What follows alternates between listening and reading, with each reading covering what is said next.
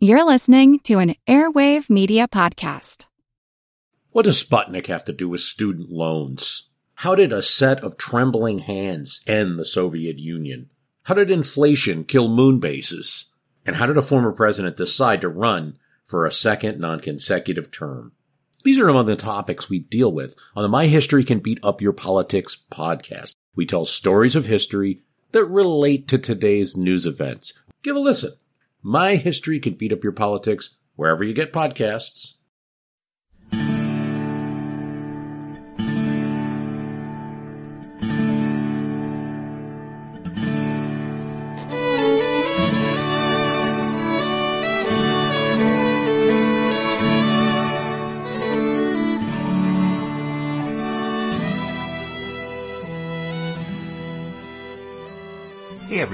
Thanks for downloading episode number 113 of our Civil War podcast. I'm Rich. And I'm Tracy. Hello, y'all. Welcome to the podcast. So, it's been a while since we talked with you guys, um, although we did get the Lee and the Low Country members episode out last weekend, but some of you have been waiting a while for this new Shiloh episode. And probably a lot of you know by now that we kind of got thrown off schedule with the podcast because I flew home to Pennsylvania for a while uh, after my dad suffered a massive heart attack. And it's really an amazing story since he had it rather inconveniently while he was traveling about four hours away from our home in western Pennsylvania but very conveniently, he had it just a few miles away from one of the top cardiac hospitals in the country, uh, in eastern PA. And even then, uh, there at Allentown, they almost lost him, but they did get him stabilized and fixed up. And after being there a while, he was able to go home, and I was able to come back to Colorado. Uh, but that all just kind of threw Tracy and me for a loop as far as life and work. And so podcasting took a back seat for a bit, but now we're back. Like a bad penny. Like a bad penny. Although I'm not sure many people actually use pennies anymore, do they? I think they're going the way of the wooden nickel. Kids today probably don't even know what a wooden nickel is. Well, anyway, um, we and I especially just wanted to say thank you for your understanding and patience uh, for the delay with this episode. And thank you to those of you who let us know your thoughts and prayers were with my dad and our family. And he is doing well. In fact, now that he's been back home and he's on medication, of course, and his diet has changed too, but um, he says he actually feels better than before the heart attack since this problem had obviously been building up for a while with the blockages and whatnot. And now that that's actually been addressed, he feels great. So that's pretty amazing. And anyway, that's just a bit of an update for those of you who might like to know. And now, hey, you, that's your cue. And now, back to our regularly scheduled programming. Oh man, it's been a while. Yes, back to our regularly scheduled programming. The Battle of Shiloh, Part the Third.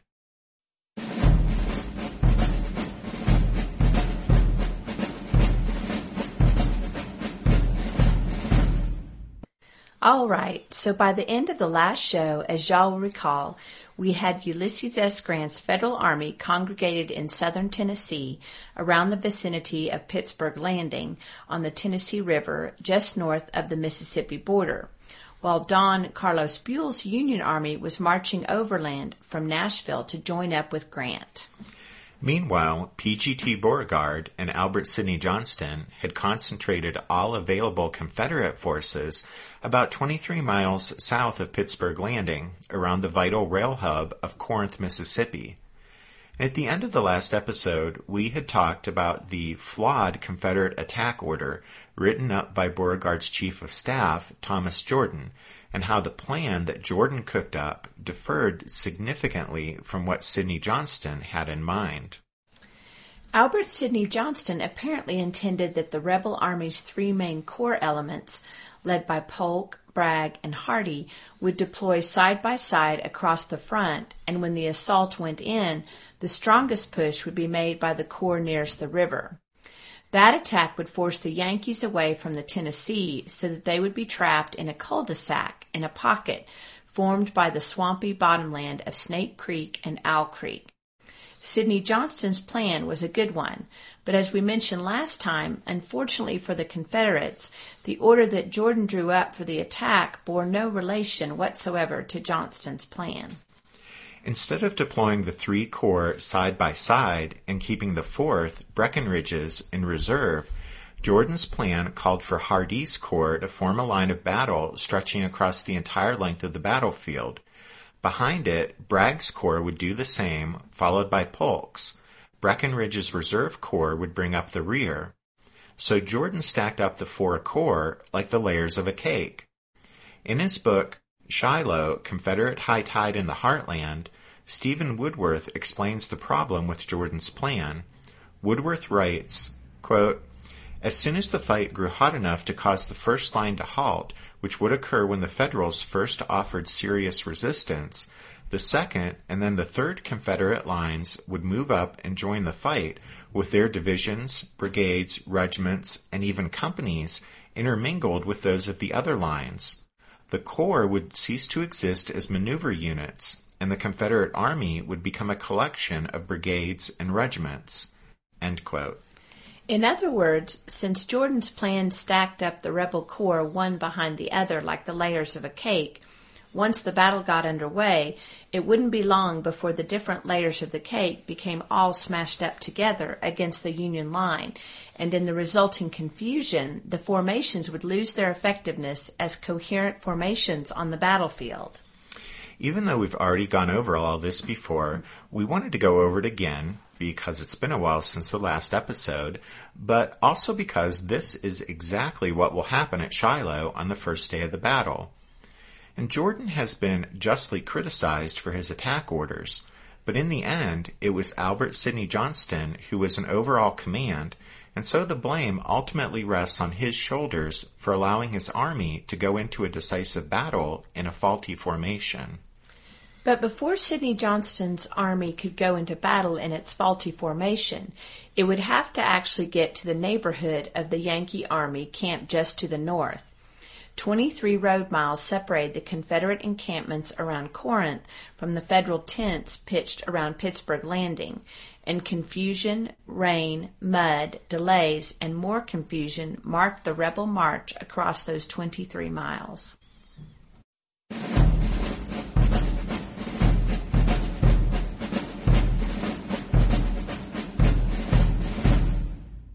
As might be expected given the raw inexperience of Sidney Johnston's Army of the Mississippi, the approach march to Pittsburg Landing was a chaotic affair.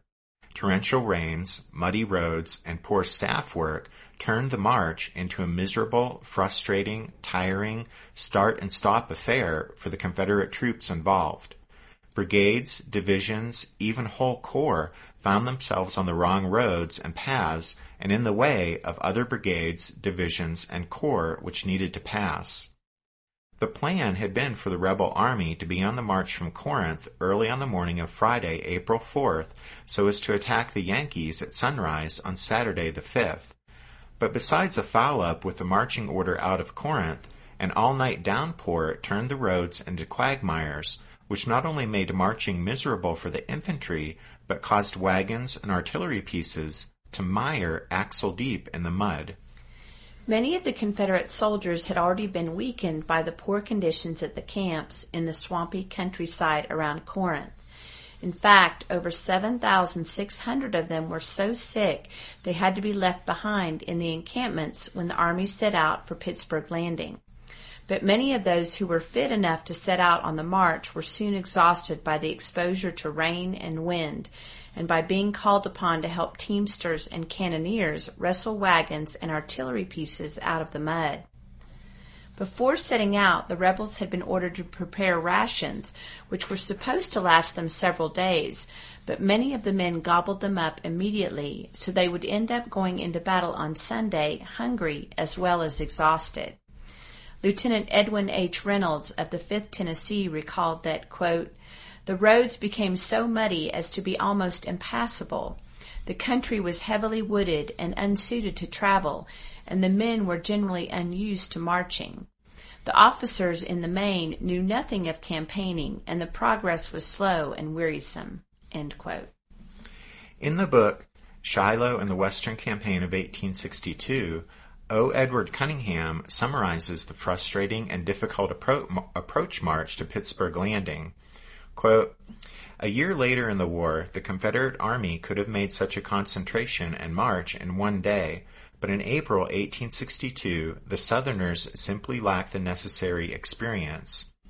The Army was to move along two narrow country roads toward Pittsburg Landing, the Ridge and Monterey roads. Both of those roads were connected together by other country roads in several places before they converged five miles from the landing.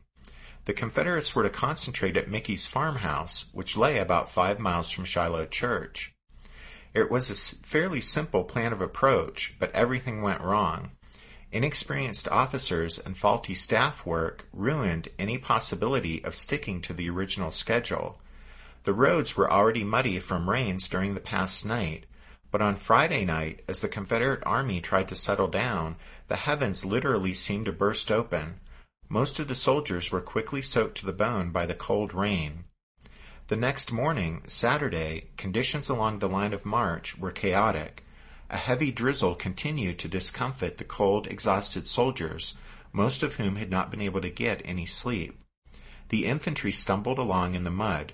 Finally, about midday, the rain stopped, giving the weary men a little respite. But in spite of the mud, disorder, and nagging delays, by the evening of Saturday, April 5th, most of the 40,000 man Confederate Army was finally in position to assault the Yankee camp on Sunday morning. On the very eve of the attack, however, P.G.T. Beauregard got cold feet. Beauregard, Sidney Johnston's second in command, expressed doubts about the wisdom of carrying out the attack.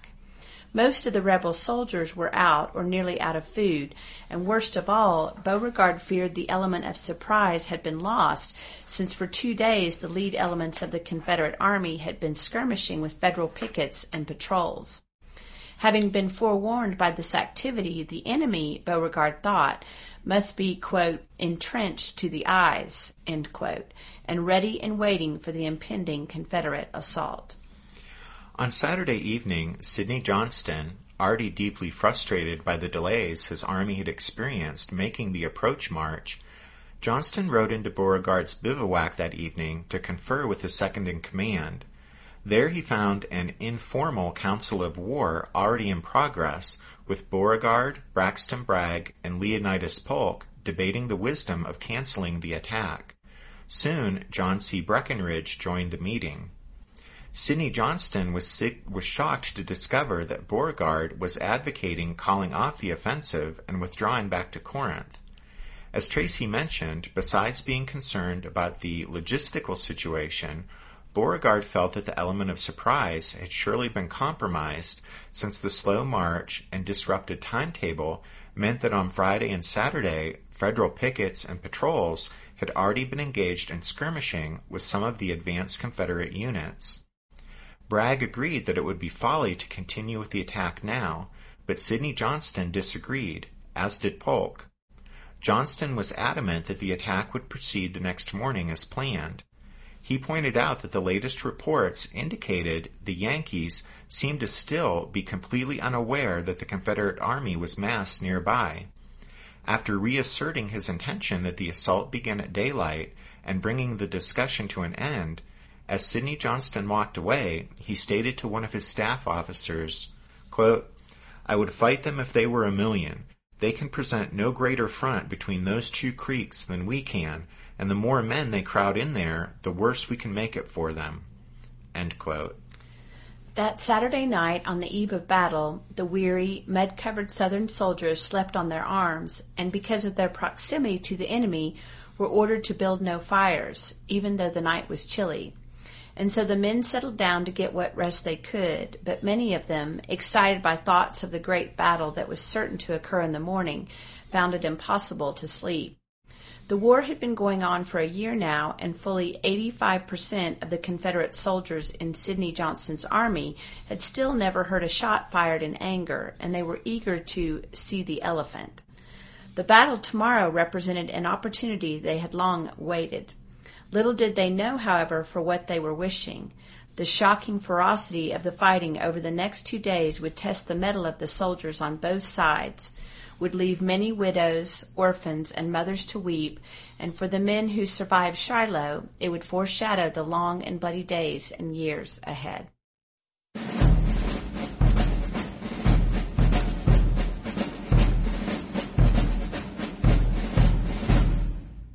Did archaeologists discover Noah's Ark?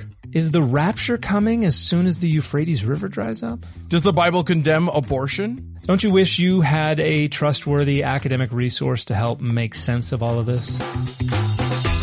Well, I'm Dan Beecher, and he's award-winning Bible scholar and TikTok sensation Dr. Dan McClellan, and we want to invite you to the Data Over Dogma podcast, where our mission is to increase public access to the academic study of the Bible and religion, and also to combat the spread of misinformation about the same. But you know, in a fun way. Every week we tackle fascinating topics. We go back to source materials in their original languages. And we interview top scholars in the field. So whether you're a devout believer or you're just interested in a clear-eyed, deeply informed look at one of the most influential books of all time, we think you're going to love the Data Over Dogma podcast. Wherever you subscribe to awesome shows. What's something you learned in history class that you feel wasn't the whole truth? Better yet, what's something you didn't learn at all that was omitted completely? That's what I'd like to call redacted history.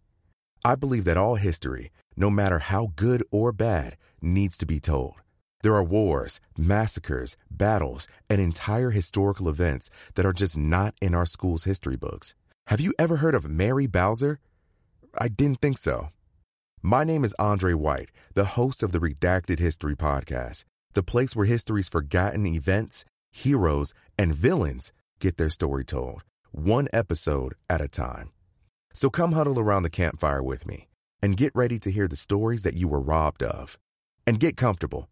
We're going to be here a while.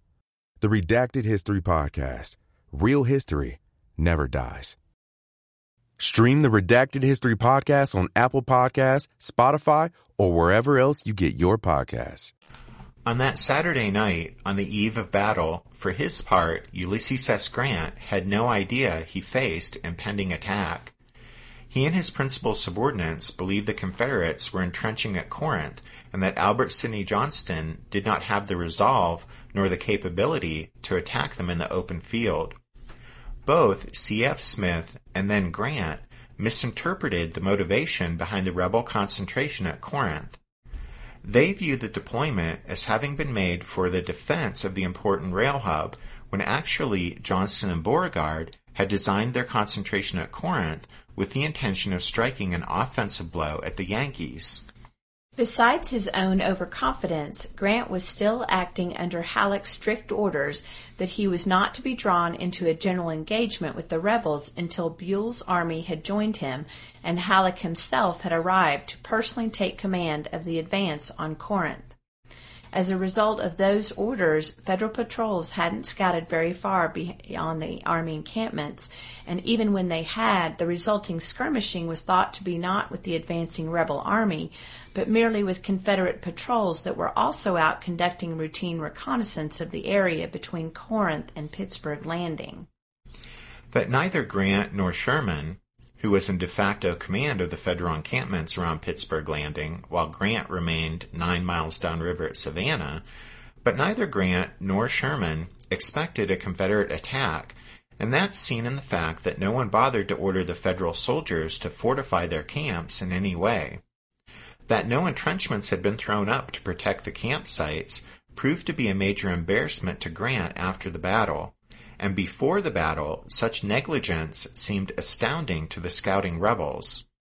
In his book, Shiloh, The Battle That Changed the Civil War, Larry J. Daniel writes that besides the fact that the overly complacent Federals obviously sited their encampments for convenience rather than defense, quote, The most critical mistake was the lack of fortifications, for which neither Sherman nor Grant can escape culpability.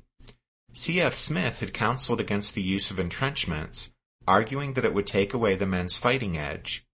Even after the battle, Sherman insisted that the construction of field fortifications would have shown weakness. Grant did direct McPherson to lay out a fortified line, but the engineer reported that it would have to be placed in the rear of the line of encampments. The fact is, Grant simply did not anticipate that the enemy would be so audacious as to leave a fortified base. Underestimation of the enemy, neglect, fear of losing the aggressive touch, failure to learn from his Fort Donelson experience, all played a role in this grave blunder. As Rich mentioned, to William Tecumseh Sherman had gone the role of unofficial camp commander, and as such, he had been entrusted with the organization and defense of the Federal encampments around Pittsburg Landing. While C.F. Smith was still in command of the Army, Sherman had fully endorsed the spot as a base from which to launch the future Federal offensive against Corinth. The Tennessee River to the east and two creeks to the north and west formed an open-ended triangle that Sherman viewed as, quote, an admirable camping ground, The spot was not chosen for its defensive value. Foremost in Sherman's mind was the establishment of a base for offensive operations. He later wrote, quote, I acted on the supposition that we were an invading army. We could have rendered this position impregnable in one night, but we did not do it. To have erected fortification would have been evidence of weakness and would have invited an attack. Well, that's some rather creative ex post facto reasoning but the fact is that since the Confederates would attack from the south, that is, from the open end of the triangle formed by the terrain, and since no field fortifications had been constructed by the five divisions of Federals encamped inland from Pittsburg Landing, what Sherman had done was inadvertently placed the Union Army in a natural trap. If, as Sidney Johnston planned, the rebels could shove the enemy left away from the river and corner the Yankees against the creeks, where they would be in disorder and cut off from the landing, then the destruction of Grant's army was a very real possibility.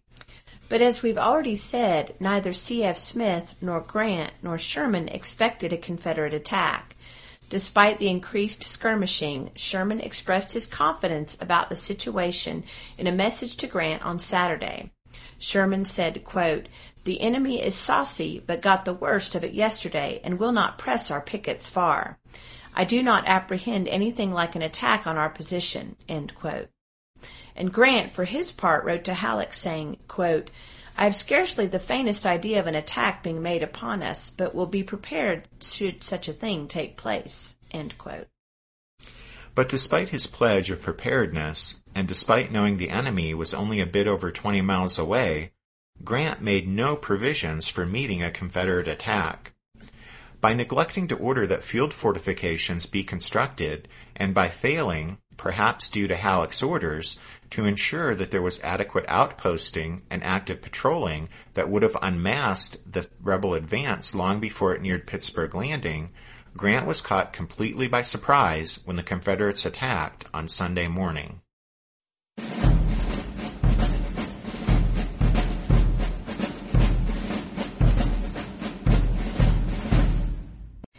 Even as Sherman and Grant were sending those fateful messages, the Confederate Army was positioning itself for the attack that would take place the next morning. Hardee's Corps was in the forefront. Bragg's Corps went into line a thousand yards behind Hardee. Behind Bragg was Polk's Corps. To the rear of Polk, Breckinridge's three reserve brigades eventually filed into place. Thus situated, Sidney Johnston's army was within a mile of the Union camps. By nightfall on the 5th, many Union soldiers and officers in the forward camps had grown nervous and apprehensive.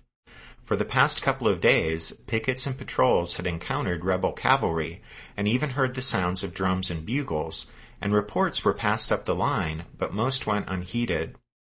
Sherman explained away the increase in enemy activity as simple reconnaissances. During his tenure in command of Union forces in Kentucky east of the Cumberland the previous fall, The thought of how the rebels might take advantage of the weakness and disorganization of his own forces had filled him with such anxiety that he had tended to overestimate the enemy threat.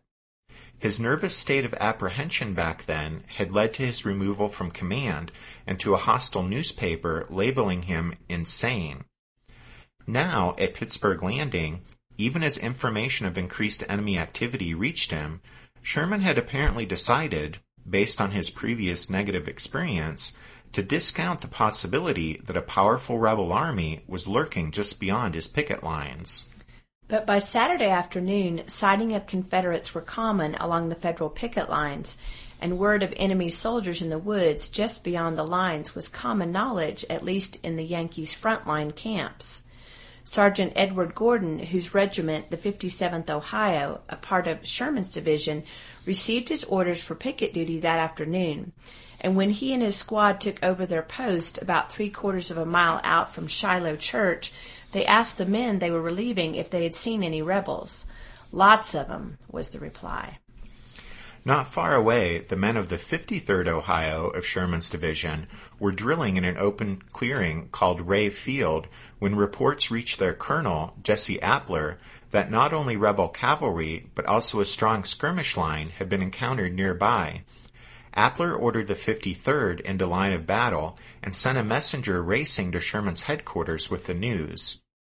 But Sherman had been growing increasingly irritated as disturbing reports continued to arrive at his headquarters, and besides that, he'd already formed a low opinion of the inexperienced Appler, and so he sent the messenger back with a contemptuous response, quote, General Sherman says, Take your damned regiment back to Ohio. There's no enemy nearer than Corinth. Even as Sherman played down the importance of the stream of troubling information reaching him, the commander of the other frontline Federal division, Benjamin Prentiss, pondered the meaning of the news that enemy soldiers were skulking nearby in the woods. That afternoon, while reviewing some of his troops, Prentiss himself had seen some butternut cavalry lurking in a far tree line, and so as a precaution he decided to reinforce his division's picket line that night. The troops that drew the duty were four companies of the 16th Wisconsin. All of Prentiss's troops were green, but the Wisconsin boys were greener than most, having only been issued their first cartridges that afternoon. Elsewhere along the line, in spite of Sherman's scornful dismissal of his concerns, Jesse Appler had posted a special 16 man picket near the south end of Rea Field. He wanted that sector watched, but he wasn't eager for more of Sherman's ridicule. Another Union officer who got little sleep that night was Colonel Everett Peabody, commander of one of Prentiss's brigades. In Shiloh, Confederate High Tide in the Heartland, Steven Woodworth explains that, quote, around midnight, Major James E. Powell of the 25th Missouri, the officer in charge of the brigade's picket line that evening, informed Peabody that he had taken a detachment of the picket detail forward some distance through the woods, looking for a squad of cavalry someone thought he had glimpsed out in front. They did not find the cavalry, but they did hear the sounds of many troops moving somewhere farther out. Peabody decided to act. The 31 year old Harvard graduate and successful railroad engineer had experienced combat the year before while serving in Missouri if there was a rebel force lurking in his brigade's front, he wanted to know about it. So he ordered Powell to take three companies of his 25th Missouri and two from the 12th Michigan, about 400 men in all, and probe forward to determine whether any significant number of Confederates was in fact present. The patrol set out from the brigade's camps at about 3 a.m. Peabody did not inform Prentiss of his action. And just a footnote, but the combat Peabody had experienced in Missouri was at the Siege of Lexington at the Battle of the Hemp Bales, which we talked about in episode number 68. Exactly. And then Powell was an experienced soldier. Born in England, he'd served as an enlisted man in the 9th U.S. Infantry during the Mexican American War. In the 1850s, he'd obtained a commission in the 1st U.S. Infantry, serving on the Texas frontier and after duty in the Indian Territory earlier in the Civil War, the 42 year old Powell was detached from duty with the regular Army in order to serve as a major of the volunteer 25th Missouri. He'd held that position for just two weeks at the time that he led the patrol forward from Peabody's camps. Powell's patrol advanced cautiously. The moon had set by this time, so the soldiers in blue from Missouri and Michigan stumbled through the inky darkness. About three quarters of a mile south of Shiloh Church, they bumped into that picket post of the 57th Ohio, consisting of Sergeant Gordon and his men, who were the farthest outpost of the slumbering Federal Army. After that, Powell crossed the Corinth Road on a course a little south of west. In the darkness about 150 yards beyond the road, the patrol emerged into a cotton field belonging to a farmer named Fraley. Powell's men hadn't yet reached the middle of the field when some shadowy figures on horseback became visible in front of them. The horsemen fired several shots at the advancing Yankees and then retreated. Still advancing, Powell's patrol encountered a second cluster of rebel cavalry vedettes and exchanged shots with them. These horsemen also retreated. As the Federals then approached the far side of the 40 acre field, they were startled when a heavy volley of musketry crashed out at them from just ahead. Powell had run into a battalion of Mississippians led by Major Aaron B. Hardcastle. A long line of muzzle flashes in the darkness marked the Mississippians' position along a fence line. Just behind Hardcastle's men was Wood's brigade of Hardee's corps. As Powell's men stood their ground and returned the incoming fire, it was about 5 a.m. on Sunday morning, April 6, 1862. The rebel army had at long last been discovered, and the Battle of Shiloh was underway.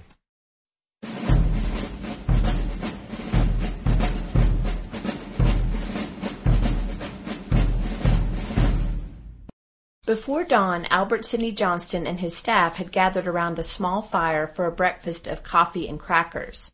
Several other officers soon assembled at the spot, including Bragg, Hardee, and Beauregard, and the discussion from the previous night was taken up once again.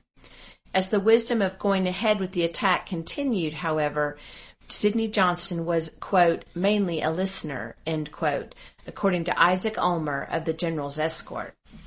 Then the rattle of musketry was heard from up the Corinth Road. This was Powell's patrol and Hardcastle's Mississippians up in Fraley Field. As the firing increased in intensity, Johnston cut the debate off, declaring, The battle is open, gentlemen, and is too late to change our dispositions. Johnston then mounted his magnificent bay thoroughbred, Fire Eater, and turning to his staff, said, Tonight we will water our horses in the Tennessee River. As he rode off, he paused long enough to speak to Randall Gibson, a friend of his son, William. Sidney Johnston told Gibson, Randall, I never see you, but I think of William. I hope you may get through safely this day, but we must win a victory.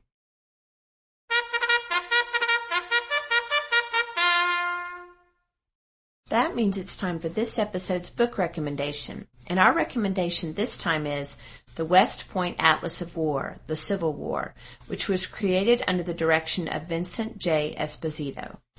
It's been a while since we recommended our list of Civil War atlases. And it was way back in episode 38, in fact. But especially here with the Battle of Shiloh, which is a series of complex, uh, confusing actions, Tracy and I want to once again urge you guys to pick up a Civil War Atlas so that you can follow along with the action we're describing here on the podcast.